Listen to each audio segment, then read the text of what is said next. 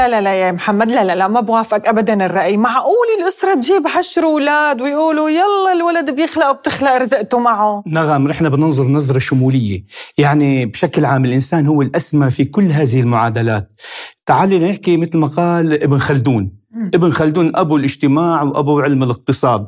أولى أهمية كبرى لعدد السكان في قضية التنمية واعتبر التنمية هي يعني نعمة يجب تشكرها يعني ومصدر قوة يجب استغلالها بعدين من ناحية أخرى الله سبحانه وتعالى تكفل بأرزاق الناس وطلب من عباده يعني أن يمشوا بمناكب الأرض ويستفادوا من أرزاقهم بالعمل والإنتاج. تحديد النسل حلقة اليوم من أرب بوينت بودكاست من مع ومن ضد؟ وهل هذا الأمر مناف للدين؟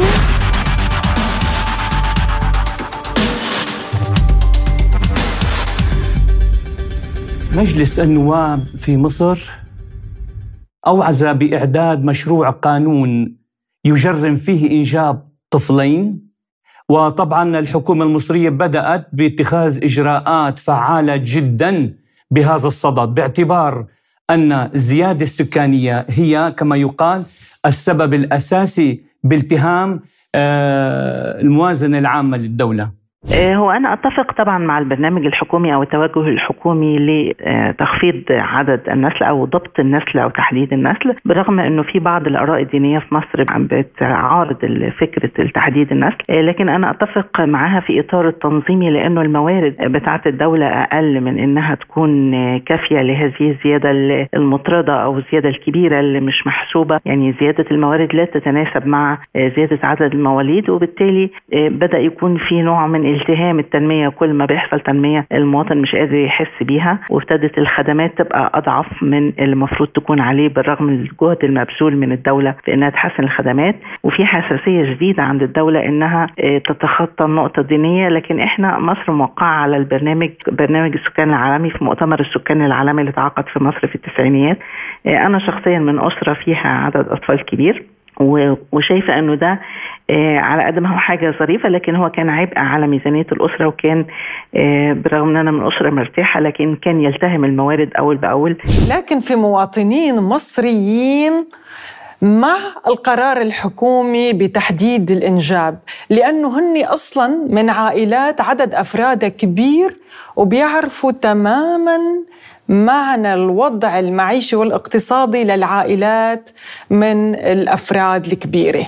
أنا لا أعتقد أن آه، يمكن أن يتقبل الشعب المصري قرار آه، يقوم بتحديد النسل بعدد آه، معين لأن الشعب المصري بطبيعته يعني على الفطرة متدين خلافا لذلك أنه يرى أن العائلة أو خصوصا في الصعيد يعني محافظات الصعيد التي تمثل قطاع كبير من آه، جمهورية مصر العربية وهناك نزاعات قبلية وغيرها وهناك أراضي زراعية وغيرها يرون العزوة في آه، آه، الإنجاب. يعني يعني تستطيع القول أن هناك يعني شبه سباق على الإنجاب. وهناك أيضا الإمكانيات لديهم وإن كانت محدودة ولكن الإمكانيات لتربية الأطفال. يمكن أن يكون هناك تقبل وبنسبه بسيطة جدا في بعض المناطق الأخرى من مصر ولكن آه، الجزء الأكبر آه، يرفض عملية التحديد ولكنه يتقبل ربما يتقبل برضه بقدر أو بنسبة معينة عملية التنظيم وليس التعديل. خلافا لذلك هناك نقطة هامة جدا في هذا الموضوع وهي عملية آه، التنظيم التلقائي في المجتمع خصوصا كلما تقلصت نسب البطالة في المجتمع كلما كان هناك تنظيم تلقائي لا يحتاج إلى قوانين.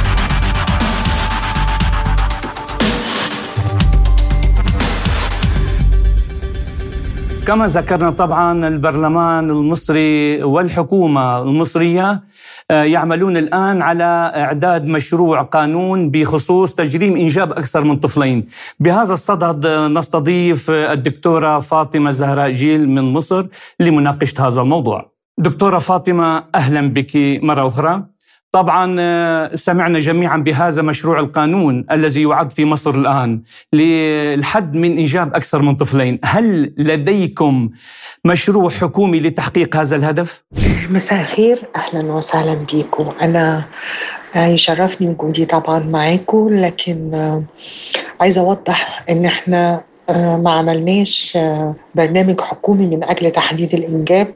خالص ولا فكرنا إن إحنا نعمل ده إحنا بنشتغل على الجوانب التنمية المختلفة آه لأن الجوانب في علاقة قوية جدا جدا بين التنمية والإنجاب آه، إحنا القضية السكانية أساسها هو إيه؟ هو عدم التوازن بين معدلات النمو السكاني ومعدلات التنميه الاقتصادية، أساسا يوم ما هنحقق أربع أضعاف النمو السكاني نحققه تنمية اقتصادية مش مش هنحتاج إن إحنا نشتغل على آه، النمو السكاني أصلا.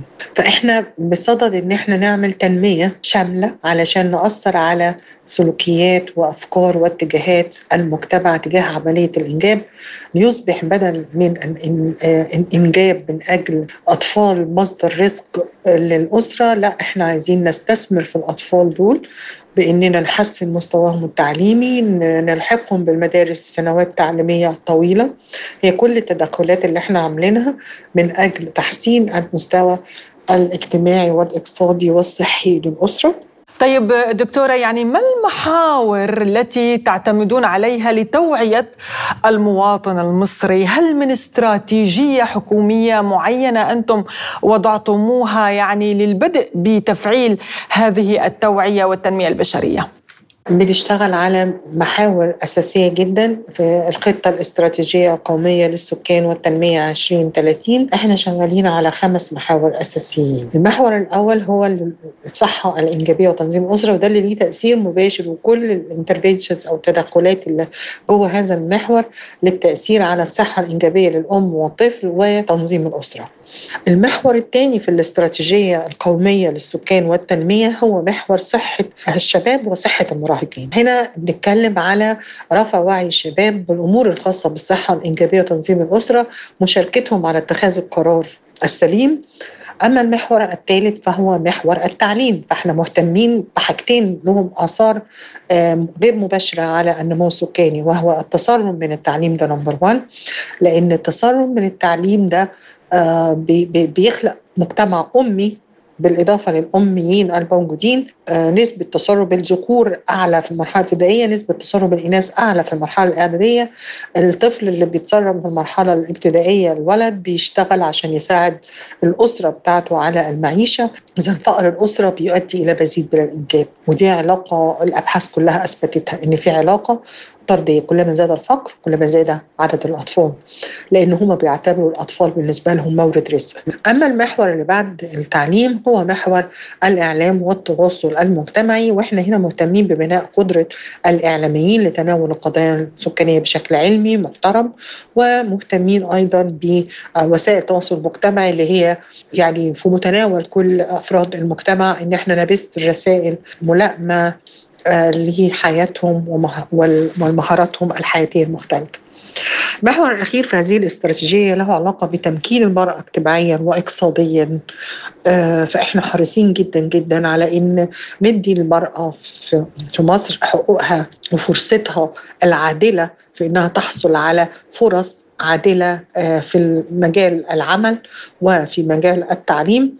وبالتالي إحنا بنمكنها آه، اقتصاديا وبنوفر لها فرص عمل ملائمة خاصة المرأة الريفية وبنساعدهم إنهم ياخدوا قروض آه، بسيطة وقصيرة الأجل أو يقدروا إن هم يتحملوا آه، فوائدها. وبنساعدهم على عملية التسويق. فعندنا برامج دلوقتي إلكترونية للتسويق عاملاها وزارة التنمية المحلية عاملة برنامج آيادي مصر لتسويق المنتجات بتاعت رواد العمل الصغيرين رجال الأعمال الصغيرين. يعني سؤال ملح تماما. في مصر آه، عاد يعني معروف بمصر ثقافة عامة أصبحت لدى المواطن المصري وهي زيادة السكان أعداد أفراد الأسرة. كيف سيمكن لهذه الأسرة أن تتقبل هذا الطرح الجديد هذا المشروع الجديد بالحد من أفراد الأسرة؟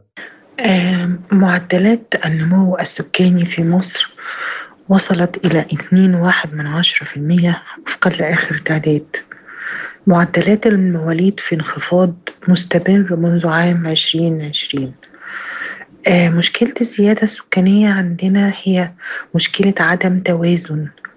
يعني إحنا معدلات التنمية الاقتصادية لا تتلائم مع معدلات النمو السكاني. وبالتالي أي زيادة سكانية بتلتهم أي تنمية بتحدث فالحل هو إن أنا أشتغل على طرفي المعادلة إن أنا أحاول أضبط عملية النمو السكاني ونفس الوقت أسعى إلى التأثير في عوامل التنمية المختلفة وخاصة التنمية البشرية. هو ده اللي مصر بالظبط شغالة عليه. شغالة على إنها بترفع وعي المجتمع بتوفر الخدمات علشان لما يبقى في إقبال على هذه الخدمات بشكل كبير فهي الخدمات لابد أنها تكون متاحة ومتوفرة وفي مقدور الجميع أن يستفيد بها ويستخدمها اللي هي خدمات تنظيم الأسرة يعني. وفي نفس الوقت هي بتشتغل على عوامل التنمية المختلفة يعني دكتورة حضرتك ذكرتي أنكم أنتم آه، بالحكومة المصرية تسعون لزيادة التنمية البشرية. كيف تقومون بهذه المهمة؟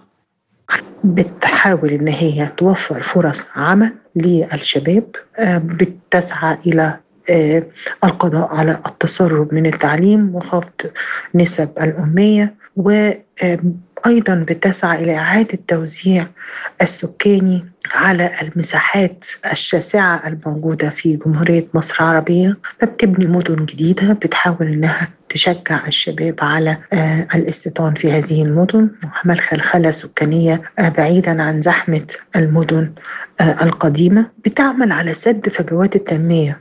لأن طول ما أنا عندي فجوات في التنمية بين المناطق وبعضها فالمناطق ذات خدمات أقل أو مؤشرات تنمية أقل دايما بتهاجر وبتروح المناطق الأكثر حضارا أو أكثر تقدما.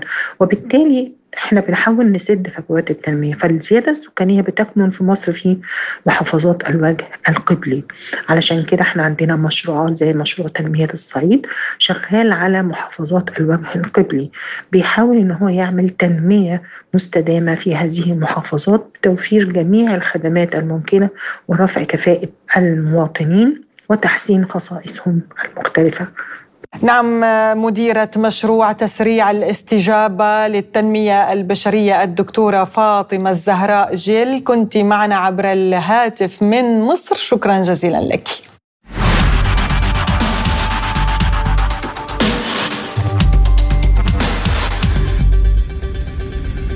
وأيضا للحديث عن تقبل المجتمع المصري لمثل هذه المقترحات ينضم إلينا عبر الهاتف من القاهرة الباحث في الفكر الديني والاجتماعي حامد فتحي. أهلا وسهلا بك أستاذ حامد في أرب بوينت بودكاست.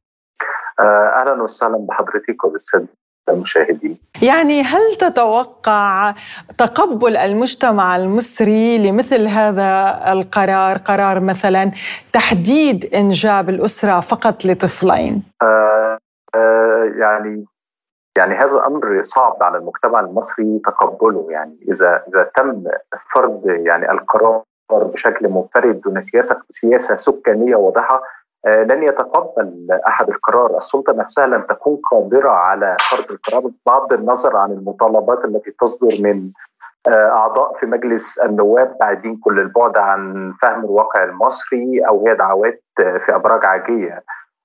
لا تستطيع السلطة أن تتحدث في مثل هذا القرار، في قضايا أبسط بشكل كثير تراجعت السلطة أمام الإحساس بوجود غضب شعبي. آه، مثل هذا القرار يتعلق بالسكان له أبعاد اجتماعية واقتصادية وفكرية ودينية. بالطبع آه، سيجلب على السلطة سخط كبير هي في غنى عنه ولذلك هي لن تلجأ إلى مثل هذه القرارات مهما يطالب بها من يعني أعضاء أو عضوات في يعني يعني آه، أستاذ حامد اسمح لي هي المشكلة الآن نظرة الدين للموضوع حسب ما أفهم يعني من كلام حضرتك؟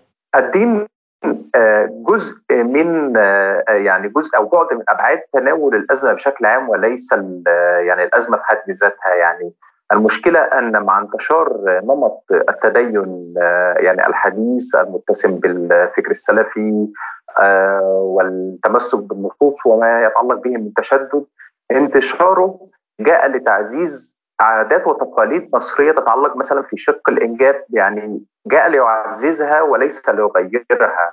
يعني فصارت المشكلة مركبة. هناك تقاليد وعادات عند المصريين تتعلق بالإنجاب باعداد بزيادة عدد الأولاد باستمرار آه، خصوصا في مناطق لها طبيعة يعني جغرافية وديموغرافية مختلفة مثل صعيد مصر. جاء الفكر الديني الحالي ليؤكد على أن هذه العادات والتقاليد هي في المسار الصحيح فباتت مركبة يعني جزء اجتماعي شق اجتماعي وشق ديني. آه، يعني هذا بخصوص النقطة الدينية حتى لو أن الدين يعني حتى لو أن يعني الفكر الديني آه، لا يحفز على زيادة الإنجاب والتباهي بالأولاد العادات والتقاليد مستمرة. يعني هناك أمور راسخة في المجتمع المصري تتعلق بالعادات والتقاليد أقوى من الدين يعني. طيب يا أستاذ حامد. نعم تفضل. في مشروع القانون للحد من الزيادة السكانية. آه تم قرار أنه ممنوع إنجاب أكثر من طفلين. في حال تم إنجاب طفل ثالث وما يليه سيتم حرمانهم من المعونة الحكومية يعني الدعم الحكومي بالتموين ومجانية التعليم والرعاية الصحية. السؤال أستاذ حامد يعني آه، برأيك آه، التدخل في عملية الإنجاب ألا يتنافى ذلك مع الطبيعة؟ آه، يعني يعني السؤال جيد لكن يحتاج إلى فهم أوسع لطبيعة الحياة الإنسانية. يعني إذا تحدثنا عن التدخل في الطبيعة فيجب ألا نعالج الأمراض يجب ألا نمنح الأطفال لقاحات شلل الأطفال على سبيل المثال في مصر أو لقاحات معينة ونتركهم للطبيعة. إذا كان الحديث عن الطبيعة فيكون التوازن الطبيعي هو السائد كما في المملكة الحيوانية. أما إذا كان هناك تدخل العقل البشري وهو الأمر الطبيعي في المجتمعات البشرية منذ تطور العقل الإنساني هناك تدخل وتنظيم أساسي. فلماذا يتم التدخل والتنظيم في تقديم الرعاية الصحية؟ آه يعني ولا نريد أن يكون هناك تدخل في ضبط النسل الذي لا يؤثر فقط على الطفل أو على الأسرة بل يؤثر على المجتمع. يعني نحن لا نعيش يعني أنت مع القرار أستاذ حامد مع نعم التخفيف من الإنجاب. ما يتعلق بالقرار؟ يعني ما تحدثنا هو القرار لم آه، يصدر. يعني نحن لم نقل بأن مصر أصدرت القرار ولكن هناك الآن دراسة للموضوع. يعني فلذلك أسأل رأي آه، حضرتك الشخصي. أنت مع تحديد النسل. بالضبط. يعني يعني يعني هذا اتجاه يعني لن نقول واسع ولكن اتجاه متنامي في المجتمع المصري مع تحديد وضبط النسل وليس التحديد فقط. ومع تغيرات اجتماعية كبرى آه يعني بالنسبة لي مسألة الإنجاب هي يعني جزء من المشكلة الاجتماعية الكبرى التي يعاني منها المجتمع المصري. آه يعني الانجاب كان دائما يعني في عهد جدتي كما أذكر أنجبت آه سبعة أفراد ولكنها يعني كان هناك لديها يعني مثلا مثلهم حمل غير لم يتم كل السيدات في مصر كانت هكذا. كان التدخل لم يكن هناك تدخل طبيعي لكن كانت الطبيعة تقوم بدورها في وجود أعداد كبيرة يعني ميتة من المواليد وما وغير ذلك يعني. أدى ذلك إلى وجود توازن إلى حد ما إلى حد ما في زيادة عدد السكان. لكن مع آه، انتشار الرعايه الصحية في مصر وهي متوفرة بشكل معقول جدا خصوصا في رعاية الأطفال وتقديم اللقاحات بالمجان. آه، أصبح يعني يعني عدد الوفيات أثناء آه، الولادة بالنسبة للسيدات أو عدد الوفيات آه، وفيات الأطفال آه، شبه محدودة ومحدوده وفي حالات طبية يعني واضحة يعني وليس الاهمال أو لتقصير في وجود الرعاية الطبية.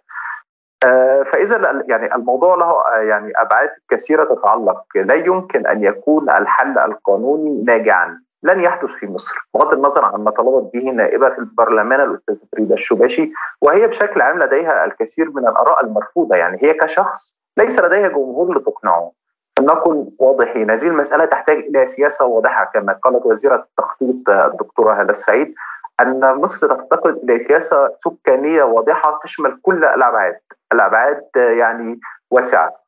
لاذكر لك على سبيل المثال عندما كنا في الثانوية العامة في اتحاد الطلبة كانت هناك برامج تشارك فيها تتعلق ببرامج آه، توعوية تتعلق بتحديد النسل وضبط النسل والموقف الديني منها وإلى غير ذلك، كنا نشارك في هذه البرامج لكن لم نقتنع وقتها بما يتم يعني مناقشته معنا، اولا لأن لأن الأفراد القائمين على هذه البرامج في مصر هم موظفون في الحكومة بشكل أساسي ومعظم الموظفين في القطاع الحكومي فاقدين للمهنية في أداء وظائفهم فما بالنا بأمور تتطلب وعي وفكر نشط. فإذا قامت أجهزة الدولة بمثل هذه الحملات فيما يتعلق بالتوعية فسيكون مصيرها الفشل يعني مثل الإعلانات التي أستاذ حامد. ترعاها الدولة. نعم تفضل. آه، مسألة الإنجاب وعدم الإنجاب حقيقة يعني أثارت جدلا واسعا في مصر يعني. آه، نحن نقرأ تعليقات الناس في مصر المجتمع المصري. يعني تعليقات صراحة لا تخلو من السخرية. آه، أحدهم قال طيب أنا عندي ولد ونريد إنجاب ولد آخر وإذا تم إنجاب توأم اثنان فيكون عدد أفراد الاسره ثلاثة. يعني آه، كيف سيتم التعامل مع الطفل الثالث؟ يعني هو من باب يعني هيك الفكاهة أستاذ حامد الناس عم تعلق. إنه شو بدنا نعمل بالحب الولد الثالث؟ شو بنعمل بعدين من هو الطفل الثالث؟ أحمد أم محمد يعني؟ إيه. المصريين يعني بيمتازوا بالفكاهة يعني والتسفيه من معظم القضايا للأسف. آه، يعني هذه المسألة يعني مسألة السياسة السكانية سيكون لها يعني آه، ضوابط أو محاور واسعه للعمل عليها. آه، مثلا يعني نحن لدينا الكثير من الناس يريدون يعني ينجبون أكثر من مرة من أجل الحصول على طفل ذكر. طيب إذا كان التلقيح يعني إذا تم تقنين تحديد نوع الجنين للمصريين من يريد بنت سيذهب إلى بنت؟ من يريد طفل واحد سيذهب إلى طفل واحد؟ من يريد ذكر سيذهب إلى ذكر؟ آه يعني سنوفر عمليات محاولات يعني ليست ايجاب بالمعنى الكامل عند المصريين يعني الامر اشبه بالمحاولات حتى يأتي الذكر. اما في البداية يتم اللجوء إلى التلقيح الاختياري آه، إلى التلقيح الصناعي أو تحديد نوع الجنين يعني تحديد نوع الجنين. نفس الأمر يعني بهدف انه يكون ذكر حصرا. يعني يعني اقصد أقصد أقول إن هناك وسائل علمية يجب أو أساليب ووسائل يجب أن تساعد على تطبيق سياسة تحديد النسل الإجهاض على سبيل المثال. هذا أمر تلام عليه السلطة المصرية. الإجهاض غير غير مشرف. مثلا أنا عارف حالات آه، وهي وكانت يعني حالات للنساء ورجال يعتنقون الفكر الديني السلفي يعني اعرفهم وأسمع عنه كثير.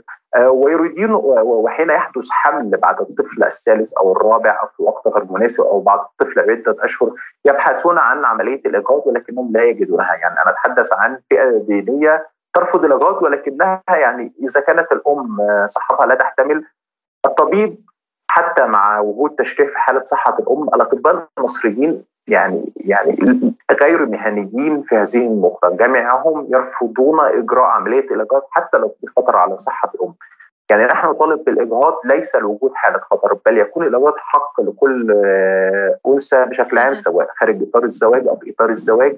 ما دام الأمر يتعلق ب يعني ب بموافقة شريكها أو أمر يتم بحثه قانونا.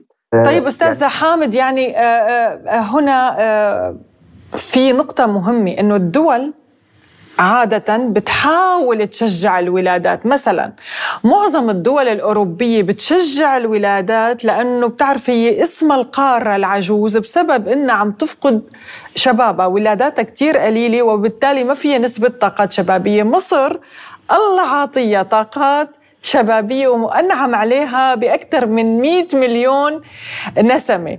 فهل تعتبر هالزيادة السكانية برأيك هي نقمة أو نعمة؟ يعني الحقيقة آه، ليس هناك إجابة قاطعة للسؤال. يعني يجب أن تدرس كل حاجة حالة على حدة. في الصين على سبيل المثال آه الآن بدأت تشجيع سياسة آه تشجيع سياسة الطفلين. قبل ذلك كانت هناك سياسة الطفل الواحد التي طبقت بصرامه حتى تم إحداث تغيير اجتماعي آه، أو اقتصادي وتنموي كبير. هذه نقطه. آه، بالنسبة لأوروبا يعني لو أننا مررنا بما تمر به أوروبا وأصبحنا في حالة أننا نحتاج إلى السكان بالتأكيد سنرحب وقتها. أما في حالة في حالة مصر الموارد محدودة في مصر، عدد السكان يعني ليست هناك قدرة يفوق الموارد الموارد بشكل أساسي لو لدي لو يعني الموارد وجودة الحياة في نفس الوقت.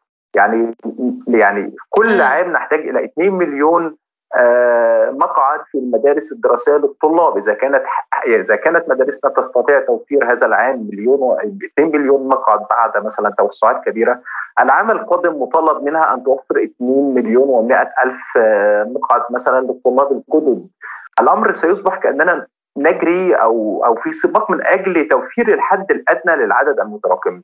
هذا العدد يعني سيؤثر على البنيه ناهيك عن فرص العمل. يعني بالطبع فرص العمل نسبة البطالة في مصر مرتفعة يعني مرتفعة بشكل كبير حتى كثير من الوظائف منخفضة. آه ثم هناك يعني أمر آخر يتعلق بالانجاب في مصر.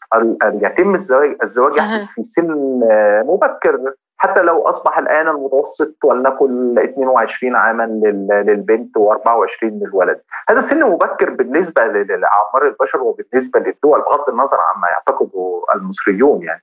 هذا سن مبكر. أن يحدث الإنجاب يتم بعد بعد أقل من عام يعني. فترة الحمل تسعة شهور. إذا لم يحدث الحمل في الشهور الأولى نجد العائلة الزوج والزوجة في يعني تساؤلات وتدخلات وأمور كثيرة. يعني إنه يلا يلا يلا وين الولد وليش ما استعجلتوا بالولد؟ تأخرتوا بالإنجاب وبالفعل وبيتدخل المجتمع كله بهالزوجين نعم. العرايس الجدد عودة قصيرة فقط لمشروع المقترح القانوني في مجلس النواب. طبعا آه، هذا المشروع لاقى آه، ترحيبا كبيرا لدى آه، أعضاء النواب في المجلس. يعني السؤال هل سيتم طرح هذا المشروع للحوار المجتمعي؟ ولا سيما أنه في مصر وفي الصعيد وأرياف مصر كلهم يرفضون ولا يؤيدون مثل هذا القرار. هل سيتم حوار مجتمعي بخصوص هذا المشروع؟ يعني حسب ما تابعت ليس بمشروع قرار إنما هو حديث نائبة في مجلس النواب وقد تكون نائبة في الأساس معينة ضمن حصه التعيين للحكومة. آه، فهو ليس بمشروع قانون هذا اولا. ثانيا يعني لا يعني يعني لو لو أستاذ حامد لو إنه انطرح الموضوع على التصويت الشعبي استفتاء شعبي لا لنفرض لنفرض أنت بتتوقع إنه المجتمع المصري رح يرفض؟ يعني لا نفرض المجتمع المصري سيرفض. طبعا طبعا. المجتمع المصري يعني الثقافي نعم نعم نعم. شكرا شكرا جزيلا لك الباحث في الفكر الديني والاجتماعي الأستاذ حامد فتحي. شكرا لك كنت معنا من القاهرة عبر سكايب. شكرا لك. شكرا لك.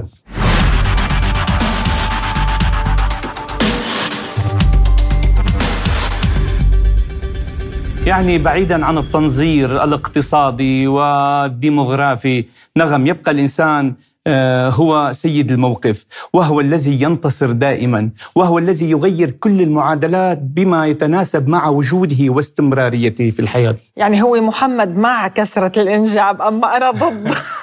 قضية مو ليس كسرة الإنجاب إنما احترام الإنسان وإنسانية الإنسان في هذا إيه الموضوع. إيه محمد بس والله الظروف الاجتماعية اللي نحن بنمر فيها يعني وخاصة المرأة بيفرضوا علي تجيب مثلا أول ولد والثاني والعاشر لحتى يجي الصبي. والله إذا ما جاء الصبي ما بيخلوها يعني إنه تبطل إنجاب. طيب هيدي إذا كل ولد لنفرض بدها تربيه سنتين لنفرض خمس أطفال ماشي؟ عشر سنين من عمرها هدول خلص مرهونين بالولادة بس. يعني وين آه، مستقبلها المهني؟ وين حياتها الشخصية؟ وين هي من كل هذا يعني هذا ما بيتم إلا بتدخل الدولة. الدولة يجب أن يكون لها دور كبير في هذا الموضوع. أنا أعطي مثلا عن اليابان. يقولون كلهم عن الصين الصين الصين. أنا أقول اليابان. هذه الدولة التي مساحتها لا تتجاوز ثلث مساحة الصين. فيها 130 مليون نسمة. ليس لا يوجد فيها موارد طبيعية. ابدا. فيها فقط موارد بشرية. واليابان عرفت كيف تستغل آه، مواردها البشرية. وانظري اليابان يعني تتربع على عرش الحضارة في العالم. نعم. وكيف مصر الآن تخاف من الزيادة السكانية ومصر التي يعني الله سبحانه وتعالى آه، ذكر خزائنها في في القرآن الكريم وقال خزائن الأرض لوفرة خيرها الذي آه، يعني الخير الذي يكفي كل الأرض. فالخوف لا يليق بمصر ابدا. هلا هلا بتعرف محمد يعني أنا هون ما بدي أحكي عن مصر بدي اعمم شوي أو وسع الدائره شوي. تخيل إنه سكان الأرض رح يبلغوا قريبا 8 مليارات نسمة. متخيل 8 مليارات نسمة؟ يعني ثروات الكرة الأرضية ما رح تكفيها 8 مليارات. لهيك بتشوف أنه بيخترعوا كل فترة حروب آه، بيخترعوا آه، آه، شو اسمهم هيدي الكورونا الفيروسات. إبادات مجتمعية. هذا حكى عنه مالتوس. مم. مالتوس حكى عنه ليخففوا من آه العدد السكاني يعني. إنه مع زيادة السكان تتراجع الموارد الطبيعية. يشح الماء والغذاء والهواء والأكسجين. فهذا برر فقط الابادات المجتمعية والحروب والتعقيم القسري مالتوس. للأسف الشديد لا أريد أن أقول إن مصر تترجم هذه الأقوال إلى أفعال يعني. مصر أكبر بكثير. مصر هي حضارة الفرعونيه هي هي حضارة وادي النيل هي بقيت وكانت ولا تزال وستبقى دائما متحفا مفتوحا لكل العالم. لا يليق بمصر ابدا أن تكون الأزمة السكانية هي أزمة وجودية. نعم ولكن يعني آه، ما حد شوي من الأسر يعني لماذا الناس عندهم عشر أطفال فقط مشان آه، الذكر طيب فرص العمل كيف بدنا نأمن لهالعشر أطفال فرص عمل. رح أحكي لك حادثة يا محمد آه، صارت معنا من فترة وجيزة من شيء أسبوع. نعم. آه، أطفال واقفين مع بعض. آه، طفل منهم أمه عاطيته لوح شوكولا هالقد. لإله. هو بالصدفة التقى مع هدول الأطفال بالشارع وتعرف عليهم وشافوا معه لوح الشوكولا.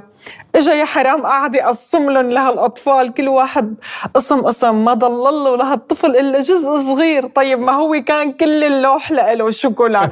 صار قسم صغير بسبب التقسيم. فأنا برأيي إنه لما أنا بجيب ولد بعلمه بأحسن جامعات بأمن له أحسن عيشة بخليه يصير هو يعني ما في شيء ناقصه. مو أفضل برأيك ما أجيب عشرة ويا حرام شق من لقمة هاد لطعمي لقمة هاد؟ ما بعرف أنا هي رأيي. هي رأيك وهذا رأيي ويبقى رأي المشاهد هو آه، آه، الرأي الحكم. الحكم الفصل بيننا. نعم.